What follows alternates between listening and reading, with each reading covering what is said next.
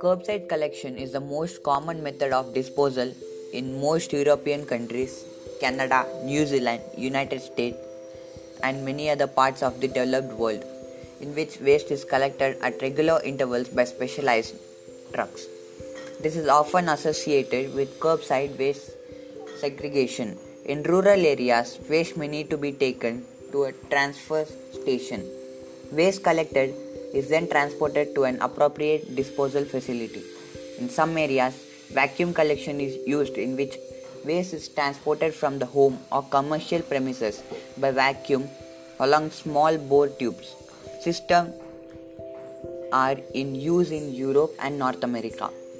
In some juris- jurisdictions, unsegregated waste is collected at the curbside or from waste transfer stations and then sorted into recyclables and unusable waste. Such systems are capable of sorting large volumes of solid waste, salvaging recyclables, and turning the rest into biogas and soil conditioner.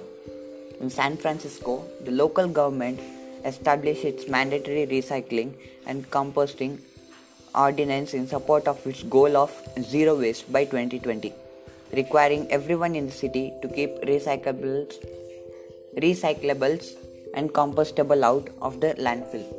The three streams are collected with the curbside Fantastic 3 bin system blue for recyclables, green for compostable, and black for landfill bound materials provided to residents and businesses and serviced by San Francisco's sole refuse hauler Recology.